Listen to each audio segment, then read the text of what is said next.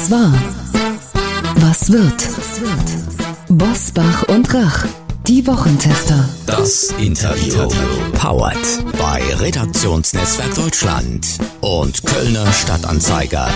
Und hier sind die Wochentester.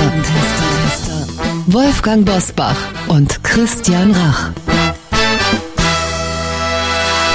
Hallo und herzlich willkommen, Christian Rach hier aus Hamburg. Und ein freundliches Hallo auch von Wolfgang Bosbach aus Bergisch Gladbach. Sie hören heute eine spannende Interviewfolge der Wochentester mit dem langjährigen China-Korrespondenten Adrian Geiges. Wie wurde Xi Jinping zum mächtigsten Mann der Welt und wie groß ist sein Einfluss auch bei uns in Deutschland? Das erfahren Sie sofort. Heute zu Gast bei den Wochentestern Adrian Geiges, der langjährige Peking-Korrespondent des Magazin Stern. Er erklärt, wie China zur Weltmacht wurde und warum der Einfluss von Xi Jinping bis nach Deutschland reicht.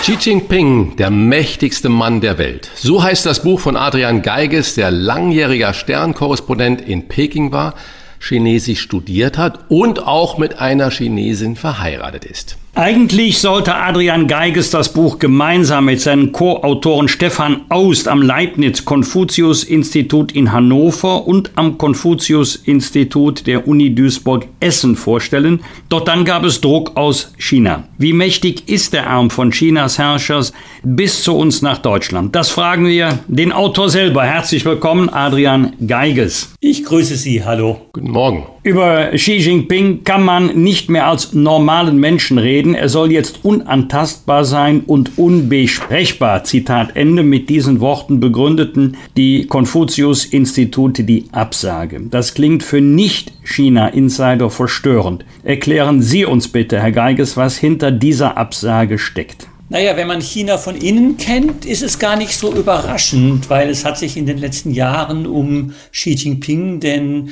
Partei- und Staatschef, ein Personenkult entwickelt, wie es ihn äh, seit äh, Mao nicht mehr gab. Das beschreiben wir natürlich auch in unserem Buch. Das äh, fängt an, dass man äh, Teller kaufen kann mit dem Konterfei von Xi Jinping und äh, hört damit auf, dass es eine App gibt, äh, die sich sehr viele Chinesen aufs Handy geladen haben und auch laden mussten, wenn sie in irgendwelchen staatlichen Institutionen arbeiten, wo man dann in der App die äh, Weisheiten von Xi Jinping studieren kann. Was aber das Überraschende ist, und das hat auch uns schockiert, dass jetzt versucht wird, das auch auf Deutschland auszudehnen, dass uns also gesagt wurde, äh, die Inhalte des Buches sind gar nicht so sehr das Problem, sondern das Problem ist die Tatsache an sich, äh, dass wir ein Buch über Xi Jinping gemacht haben. Der sei nämlich, so haben die Vertreterinnen dieser deutschen Konfuzius-Institute ihre chinesischen Partner zitiert oder interpretiert, der sei unantastbar und unbesprechbar und deshalb sei das ein Unding und äh, ginge nicht, äh, nicht einmal in Deutschland. Wenn schon so eine Buchpräsentation in Deutschland von China, ich sag mal, verhindert werden kann, müssen wir uns dann nicht Sorgen darüber machen, dass diese Weltmacht China auch gegen unsere Freiheit gerichtete Werte verhindert. Das heißt also, und damit dann ihr eigenes Weltbild international durchsetzt. Diese Sorgen muss man sich auf jeden Fall machen. Denn äh, wie wir ja im Buch auch beschreiben, wir haben ja eine ganz neue Situation. Äh, wir kennen ja den Kalten Krieg mit der, mit der Sowjetunion und den anderen sozialistischen Ländern Osteuropas. Da war es ja so, wie Helmut Schmidt damals mal sagte, Obervolta mit Atomraketen. Die äh, Sowjetunion und der Warschauer Pakt, die waren ein wichtiger Faktor, weil sie militärisch stark waren. Wirtschaftlich war dieses Modell aber äh, nicht attraktiv. Wer von West-Berlin nach Ost-Berlin gefahren ist, der hat gesehen, nee, das funktioniert eigentlich nicht besser. Und jetzt haben wir eine Situation, wo wir ein Land haben mit 1,4 Milliarden Menschen, angeführt von Xi Jinping, einem autokratischen Herrscher, der unsere Freiheitswerte ablehnt, gleichzeitig dieses Land aber wirtschaftlich immer mächtiger wird, das haben wir gerade in der Corona-Krise noch einmal gespürt, ob Beatmungsgeräte oder Schutzmasken, äh, alles kommt aus China. Und das ist natürlich auch ein Modell, was für viele Länder attraktiv ist, auch äh, etwa Länder Afrikas, die sagen, naja, das funktioniert ja in China, äh, das machen wir jetzt auch so ähnlich. Und äh, das ist die neue Qualität der äh, Bedrohung, die da besteht. Sie beschreiben Xi Jinping in Ihrem Buch auffällig urteilsfrei. Man liest nicht wirklich heraus, ob Sie für ihn oder eher gegen ihn sind. Ist das eine richtige Diagnose und wenn ja, warum ist das so? Diese Diagnose ist äh, richtig. Äh, warum ist das so? Anders als vielleicht manche der jüngeren Kolleginnen und Kollegen verstehen wir uns nicht als Aktivisten, äh, die für oder gegen irgendetwas kämpfen, sondern Stefan Aust und ich, wir verstehen uns als Journalisten alter Schule, die einfach aufschreiben, was ist. Und unser Ausgangspunkt war, dieses Buch zu machen, das äh, uns auffiel. Also es, die Deutschen wissen viel über Obama, die Deutschen wissen viel über Donald Trump, die Deutschen wissen auch viel über äh, Joe Biden und es gibt äh, äh, Bücher ohne Ende über diese amerikanischen Politiker. Und China hat mittlerweile so einen Einfluss und Xi Jinping als Person so eine Machtstellung innerhalb Chinas und die Leute bei uns wissen fast nichts über ihn. Und darum fanden wir es erstmal wichtig, einfach mal aufzuschreiben, wer ist dieser Mann überhaupt, äh, was hat er für einen familiären Hintergrund, was hat er für eine Lebensgeschichte, äh, was ist sein Weltbild. Wir finden, äh, die Leute, die das Buch lesen, sind schlau genug und können sich selbst ein Urteil bilden. Aber dann erklären Sie uns mal, wie konnte es denn kommen, dass so ein einziger Mensch so mächtig, wird Sie sagen, eigentlich der mächtigste Mann der Welt ist und nicht mehr der amerikanische Präsident, der ja doch noch irgendwie, wenn man mal Trump war, ein bisschen in Klammern setzen, demokratisch gewählt wurde. Naja, das hängt damit zusammen, dass ähm, die äh, Kommunistische Partei Chinas vor einem Problem stand. Äh, das Land hat sich ja eigentlich wirtschaftlich erfolgreich entwickelt, nicht aufgrund äh, der Kommunistischen Partei, sondern aufgrund der wirtschaftlichen Öffnung äh, in den letzten äh, Jahrzehnten, dass die politisch zwar die Kontrolle behalten haben, aber äh, Marktwirtschaft äh, zugelassen haben, äh, Chinesen investiert haben, zunächst in Restaurants gegründet haben und dann äh, bis hin zu großen Internetunternehmen, dass äh, Joint Ventures zugelassen wurden mit Volkswagen, Siemens und äh, vielen anderen. Das ist ja der Hintergrund, warum sich China so stark entwickelt hat. Die kommunistische Partei hat aber die Angst, dass mit dieser wirtschaftlichen Öffnung auch eine Öffnung zu freiheitlichen Ideen hätte einhergehen können, dass viele Chinesen, die dann ins Ausland reisen oder im Ausland studieren, dann auch die Ideen von dort mitbringen. Und ähm, dann ist äh, 2012 als Parteichef und 2013 als äh, Staatspräsident Xi Jinping zur Macht gekommen, der erstmal, muss man sagen, auch das beschreiben wir natürlich, sehr viel mehr Charisma hat als äh, seine Vorgänger Jiang Zemin und Hu Jintao und der aber ein Überzeugungstäter ist. Der ist ein überzeugter Kommunist, man könnte auch sagen, ein überzeugter Nationalkommunist könnte man das nennen, denn es ist auch mit sehr viel Nationalismus bei ihm verbunden. Er möchte China zur stärksten Macht der Welt machen, beruft sich auch historisch darauf, dass ja vor Jahrtausenden schon immer wieder China die, das weit der Welt. Und er hat auch Angst, trotz seiner Macht hat er Angst, äh, China könnte auseinanderbrechen. Für ihn ist das Horrorszenario der Untergang der Sowjetunion. Für ihn ist das Horrorszenario der, Fall, der Zerfall Jugoslawiens, äh, wo es ja sogar zu einem Bürgerkrieg kam. Und äh, da denkt er, dass er das nur verhindern kann, wenn er sich nicht nur darauf verlässt, dass die Leute wirtschaftlich zufrieden sind, sondern wenn er auch äh, wieder eine ja, man kann wirklich sagen, totalitäre Macht äh, der kommunistischen Partei und seiner Person ausbaut. Vor ihm äh, hatte sich China so ein bisschen zu einem autoritären Regime entwickelt, wo man, wenn man sich aus der Politik rausgehalten hat, ein gutes Leben führen konnte. Mittlerweile wird wieder äh, wie man es aus der Geschichte aus totalitären Ländern kennt, ein aktives Mitmachen gefordert. Also dass man zum Beispiel jetzt in Schulen in Shanghai äh, der Englischunterricht abgeschafft oder zumindest eingeschränkt worden ist und stattdessen Xi Jinping-Kunde studiert wird äh, und solche Dinge. Kann man sich Nachfrage überhaupt vorstellen, dass ein Land mit 1,4 Milliarden Einwohnern über demokratische Strukturen geführt werden kann?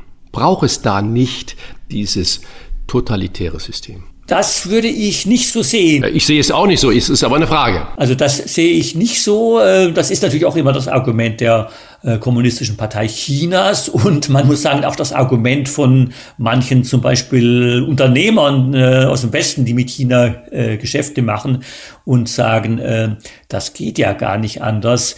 Dem würde ich entgegensetzen, es, es gibt äh, große Länder wie Indien, Indonesien und so weiter, die natürlich auch ihre eigenen Probleme haben, aber die demokratisch sind. Und es gibt vor allem das Argument, also weil es wird oft behauptet, äh, Demokratie sei mit der äh, chinesischen Kultur nicht vereinbar. Und äh, da haben wir äh, das Gegenbeispiel äh, direkt vor China, die Insel Taiwan, die äh, aus chinesischer Sicht ein Teil Chinas ist, die aber eigentlich ja seit Jahrzehnten als ein unabhängiges Land geführt wird ein Land mit einer klar chinesischen Tradition. Da sind sogar viele chinesische Traditionen besser erhalten als in der Volksrepublik China, weil dort viel unter Maos Kulturrevolution zerschlagen wurde. Also ein klar äh, chinesisches und auch konfuzianisches Land, das sich aber in den letzten Jahren zu einem sehr, sehr demokratischen und sehr, sehr weltoffenen Land entwickelt hat. Was aber nicht anerkannt ist von der UNO äh, mit irgendwelchen Konventionen und es recht nicht in der UNO vertreten ist aus Angst vor China. Genau so ist das und äh, da hat sich ja eine Situation entwickelt, denn ähm, die Volksrepublik China betrachtet Taiwan als ein Teil seines Territoriums, obwohl Taiwan ja nie zur Volksrepublik China gehört hat. Die, die Volksrepublik China besteht seit 1949 und da hat Taiwan nie dazu gehört. Aber China sieht das als eine quasi abgefallene Provinz. So, in der Vergangenheit, in den vergangenen Jahrzehnten war das immer so ein Thema für Festtagsreden, so wie bei uns in den 60er und 70er Jahren äh, die deutsche Einheit. Äh, das wurde immer in Festtagsreden erwähnt, dass äh, Taiwan zum Mutterland zurückkehren muss, hat aber in der praktischen Politik nicht so eine große Rolle gespielt. Mittlerweile hat sich aber und das haben uns äh, mehrere Zeugen in den Interviews für das Buch bestätigt, hat sich Xi Jinping vorgenommen, zu seinen äh, Amts- und Lebenszeiten äh, Taiwan zurückzuholen oder zu einem Teil der Volksrepublik China zu machen. Und äh, das, äh, das bringt wirklich die größte Kriegsgefahr, die es, denke ich, äh, Gefahr eines großen Krieges, die es im Moment auf unserem Planeten gibt. Ich finde, da wird auch in der deutschen Politik äh, viel zu wenig darüber gesprochen. Da wird über viele Themen gesprochen, Klimakrise und so weiter. Aber über diese große Gefahr wird überhaupt nicht gesprochen. Warum ist die Gefahr so groß? Natürlich wird immer wieder gesagt äh, von Xi Jinping, naja, am besten wäre natürlich eine friedliche Wiedervereinigung mit Taiwan unter dem Motto ein Land, zwei Systeme, wie das ja bei Hongkong versucht worden ist. So, da aber nun ja von Xi Jinping selbst, äh, gerade in den letzten äh, äh, zwei, drei Jahren, dieses Modell äh, ein Land, zwei Systeme in Hongkong quasi zerschlagen worden ist mit seinem Sicherheitsgesetz, dass äh, es in Hongkong nun mittlerweile fast so wenig Freiheiten gibt wie im Rest der Volksrepublik China auch. Dadurch gibt es natürlich in Taiwan niemanden mehr, der sich auf so eine friedliche Wiedervereinigung einlassen würde. Das heißt also, wenn Xi Jinping äh, denkt, äh, er möchte zu seinen Lebenszeiten Taiwan zu China holen, dann kann er das nur mit einem Krieg machen. Sie beginnen Ihr Buch mit dem 30. Dezember 2019 im Zentralkrankenhaus der chinesischen Stadt Wuhan, wo sich seit einigen Wochen Fälle mit unerklärlichen Fiebersymptomen und Lungenbeschwerden häufen. Wir wissen alle, was dann geschah. Nur wenig später war das Virus auch in Deutschland. Früher gab es ja den Spruch, was geht es mich an, wenn in China ein Sack Reis umfällt? Was hat sich an diesem Satz so radikal geändert? Oder warum können wir diesen Satz heute nicht mehr aus Überzeugung sagen? Naja, weil äh, durch die Globalisierung und durch die Stärke, die China äh, gewonnen hat, dass China eben nicht mehr nur ein exotisches Land ist, weit weg wie zu Maos Zeiten, sondern dass äh, äh, wirtschaftlich wir ja, man kann fast schon sagen, von China abhängig sind. Äh, das führt dazu, dass alles, was in China passiert, uns direkt betrifft. Und das haben wir ja äh, beim äh, Coronavirus unmittelbar erlebt. Sowohl, dass dieses Virus von dort äh, gekommen ist äh, und sich natürlich durch die heutige Reisetätigkeit dann auch schnell ausbreiten konnte, aber eigentlich, und auch das beschreiben wir im Buch, nur ausbreiten konnte, weil es zunächst mal in China nicht eingedämmt worden ist, weil die Ärzte, die darüber informieren, äh, die darüber informieren wollten, von der Polizei vorgeladen worden sind. Äh, ihr verbreitet hier staatsfeindliche Gerüchte. Und äh, weil so also erstmal die Leute in Wuhan nicht informiert worden sind, sich nicht geschützt haben und so konnte sich das äh, sehr schnell ausbreiten in einer Stadt, die so groß ist wie äh, Berlin, München und Köln zusammengenommen. Und als es da erstmal richtig verbreitet war und die äh, wohlhabenderen Leute aus Wuhan sind ins Ausland gereist und so konnte sich das äh, sehr schnell verbreiten. Äh, und dann in der zweiten Phase dann wurde es in äh, China dann wiederum sehr radikal eingedämmt mit, mit wirklich extremen Maßnahmen, dass Leute ihr Haus nicht verlassen durften, also nicht Quarantäne wie bei uns, äh, wo das äh, Gesundheitsamt das höflich anordnet, sondern wo Wachen dann vor den Häusern standen. Das war halt in China organisatorisch möglich, weil die haben diese Nachbarschaftskomitees, dann Leute mit roten Armbinden, die dann vor dem Hauskomplex stehen und überprüfen, wer da ein- und ausgeht. Und gleichzeitig hat äh, China sich dann versucht zu profilieren oder zum Teil auch erfolgreich profiliert als Land, das dann der ganzen Welt hilft, das äh, Schutzmasken schickt und so weiter. Wie direkt wir betroffen sind äh, von all dem, was in China passiert. Das ist ja auch der Punkt, warum wir sagen, na, da ist es auch mal wichtig, dass die Leute was bei uns über Xi Jinping wissen, über den Mann, der da an der Spitze steht. Darum haben wir ja auch dieses Buch geschrieben. Sie haben gerade schon über das Coronavirus gesagt, was sich über die gesamte Welt verbreitet hat, äh, über die Reisetätigkeiten. Genauso ist es natürlich bei den Konsumgütern. Alles kommt aus China und wir merken es ja gerade in dieser Zeit speziell, dass die Warenströme da irgendwie zusammenbrechen, weil das in China nicht funktioniert. Frage, warum haben wir uns eigentlich so abhängig von China gemacht?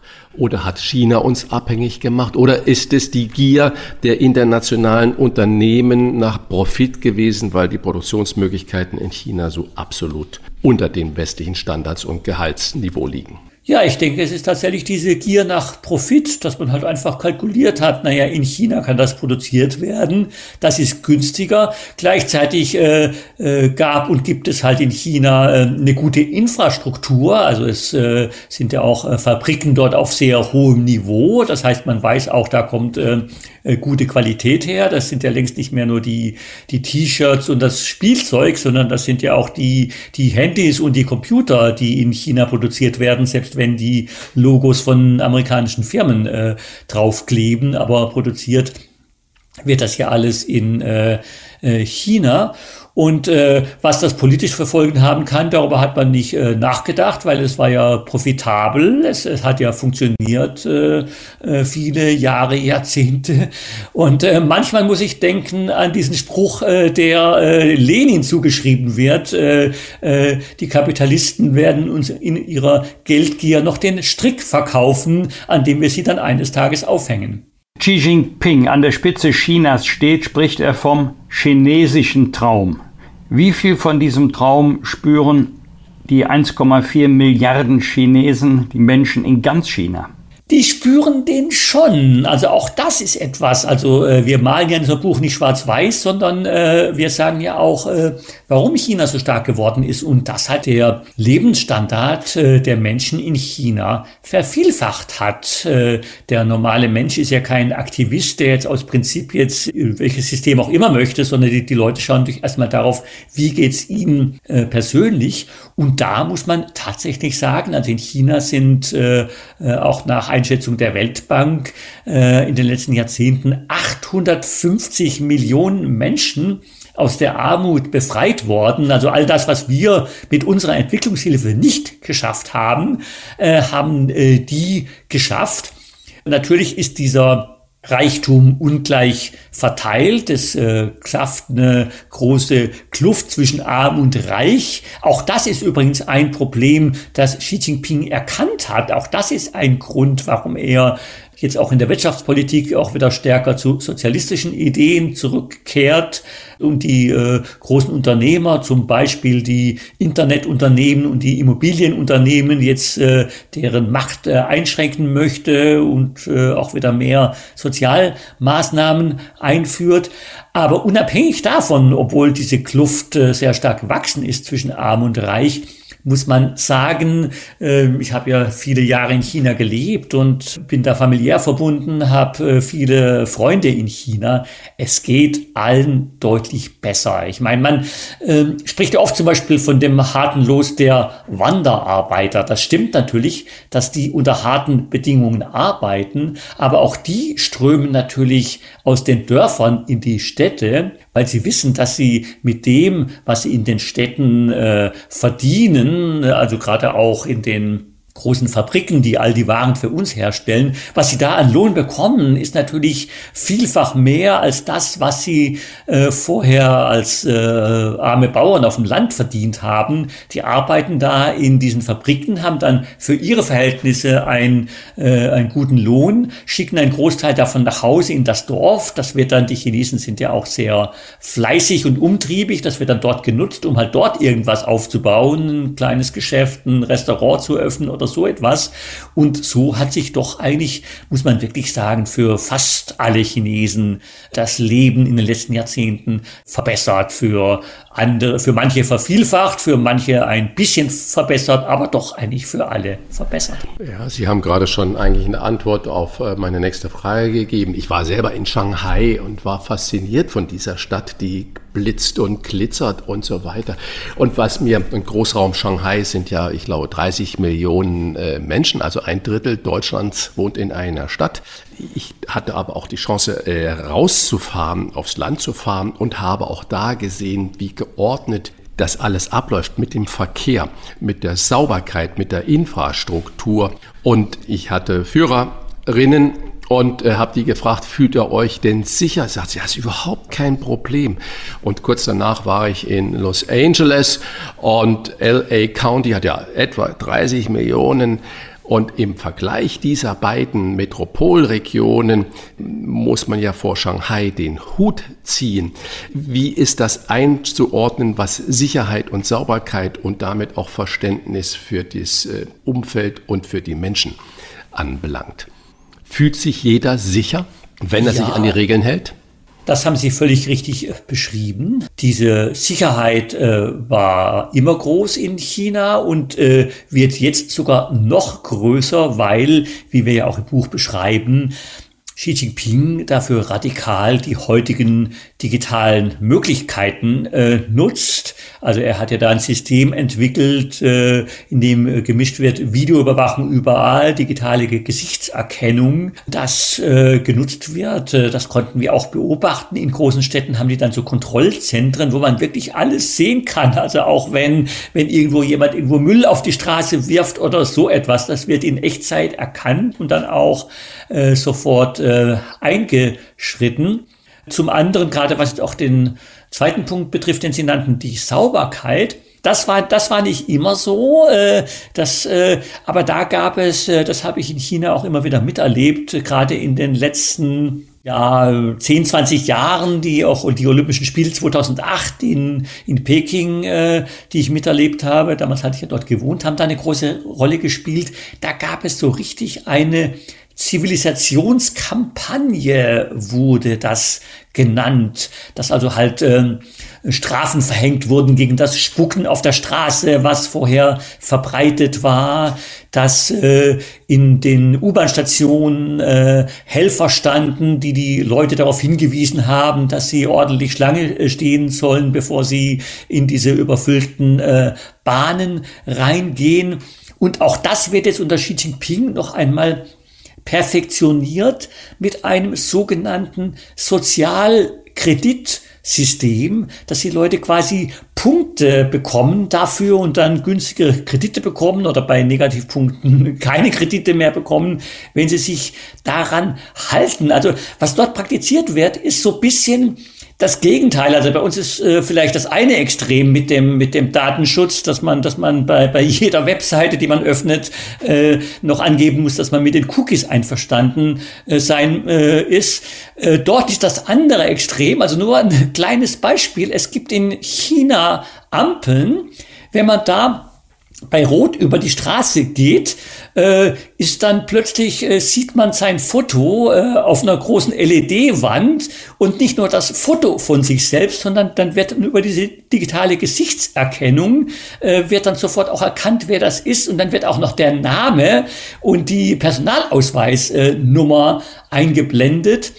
Oder ein äh, anderes Beispiel, das uns äh, IBW erzählt hat, der Künstler, den wir auch für das Buch interviewt haben, der erzählte von einem Freund, der saß in einem Bus. Plötzlich bekam die Person in dem Bus äh, neben ihm, also eine, eine Person, die er überhaupt nicht kannte, einen Anruf und äh, äh, am Telefon war irgendein Amt, Gesundheitsamt oder etwas anderes und sagte, äh, geben Sie das Telefon mal dem Mann neben Ihnen. Das heißt, Sie haben über die digitale Erwachung erkannt, äh, wo sich äh, diese Person befindet, in welchem Bus, konnten die nicht direkt erreichen, konnten dann aber kennen, wer sitzt da jetzt zufällig nebendran und haben den dann angerufen. Zwei Wochen lang wird in Glasgow über unser Weltklima verhandelt. China liegt mit einem CO2-Ausstoß von knapp 30 Prozent weit vor den USA und ist weltweit größter Klimasünder. Trotzdem ist das Thema Klimaschutz in China wirklich kein besonders großes. Woran liegt das Ihrer Meinung nach? Das liegt daran, äh, dass die Chinesen äh, vor allem daran interessiert äh, waren, in den letzten Jahrzehnten noch weiterhin daran interessiert sind, vor allem ihren Wohlstand zu verbessern. Und B, dass die Chinesen durchaus die Probleme für die Umwelt erkennen. Das akute Problem, das die Chinesen für die Umwelt sehen, ist aber nicht der Klimawandel. Natürlich wird auch gelegentlich mal darüber gesprochen, aber also längst nicht äh, das ist längst nicht so ein großes Thema wie bei uns, sondern das Problem ist die Luftverschmutzung und die Wasserverschmutzung. Und ähm, das, muss man sagen, hat ähm, Xi Jinping auch durchaus erkannt. Also er versucht sich da auch ein bisschen so als Öko-Präsident zu generieren. Also er hat durchaus erkannt, dass neben der Korruption, was ein anderes großes Thema für ihn ist, aber auch die Umweltverschmutzung, aber eben nicht der Klimawandel in der Zukunft, sondern diese akute Umweltverschmutzung, die man heute schon unmittelbar spürt, ähm, dass man irgendwie nachts die Sterne nicht sehen kann, weil so viel Smog ist. Das hat er erkannt, dass das den Leuten, äh, bei den Leuten Unbehagen auslöst, gerade bei dem äh, Mittelstand in den äh, Städten. Deswegen hat er da einiges getan, Fabriken aus Städten äh, raus verlagert, da äh, stärkere Bestimmungen äh, eingeführt, auch eingeführt, dass äh, Provinzen und Unternehmen nicht nur äh, äh nach ihrem Wirtschaftswachstum äh, be äh, bewertet werden, sondern dass in dieses äh, Wirtschaftswachstum auch äh, Umweltindikatoren einfließen. Das sind natürlich im Einzelnen Maßnahmen, die auch äh, zur Abwehr des Klimawandels äh, nützlich sein können. Also es wird tatsächlich auch in China stark werden die erneuerbaren Energien gefördert. Äh, das schreiben wir auch im Buch. Aber äh, weil eben so viel Energie gebraucht wird, äh, wird auch der äh, die Abbau von Kohle, der Abbau von Kohle weiterhin sehr stark gefördert. Ich musste ein bisschen schmunzeln, als äh, vor äh, kürzlich ja Xi Jinping auf einer internationalen Konferenz sagte, ja, äh, es wird jetzt keine Kohlekraftwerke im Ausland mehr gefördert von China. Das wurde dann äh, hier von manchen so interpretiert, dass jetzt äh, China voll auf dem Klimadampfer sei. Äh, das ist eher einfach der Grund, dass China selbst so viel Kohle braucht und natürlich, wenn im Ausland nicht so viel Kohle gebraucht wird, haben sie mehr Kohle für sich selbst oder äh, sinkt auch möglicherweise der, der Kohlepreis.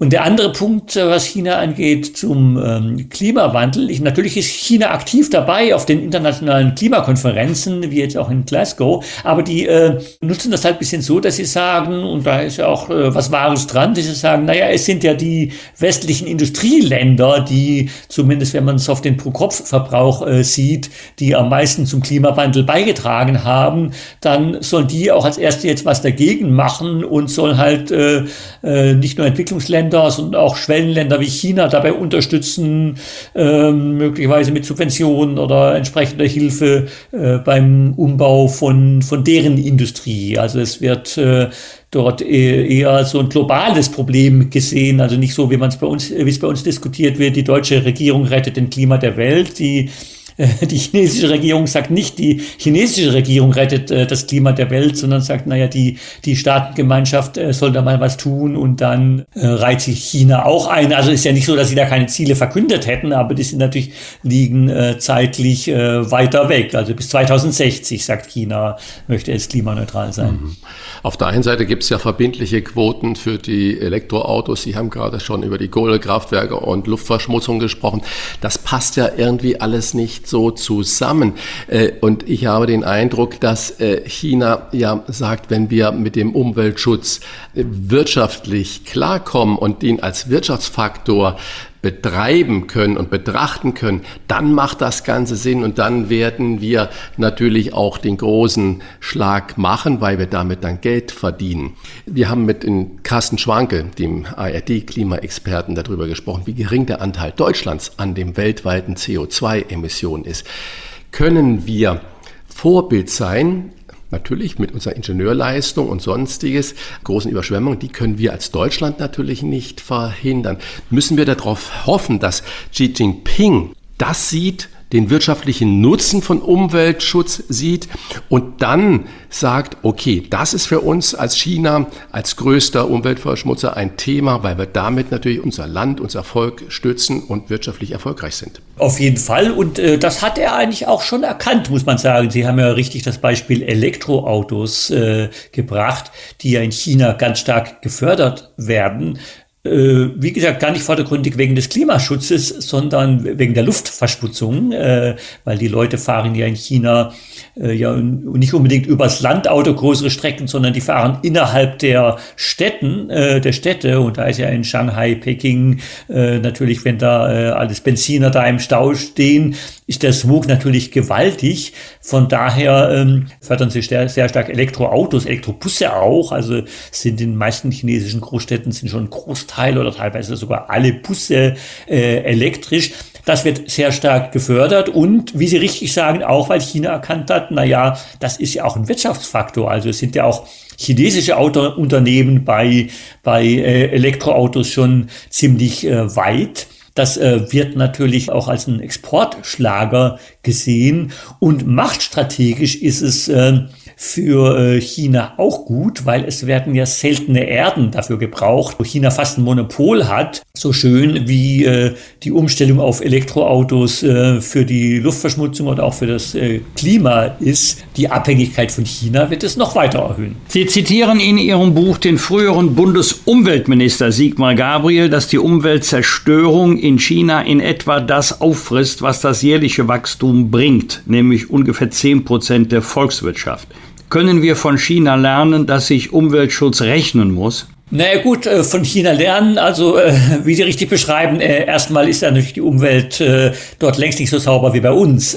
Aber es stimmt, dass Xi Jinping erkannt hat, dass das eben halt auch wirtschaftlich ein großes Problem ist, diese Umweltzerstörung und dass das, als er dann 2012 an die Macht kam, ein der Punkte war, den er sich vorgenommen hat, darauf ein ganz anderes Augenmerk zu legen, als das seine Vorgänger gemacht haben. Darf ich Ihnen zum Abschluss noch eine persönliche Frage stellen?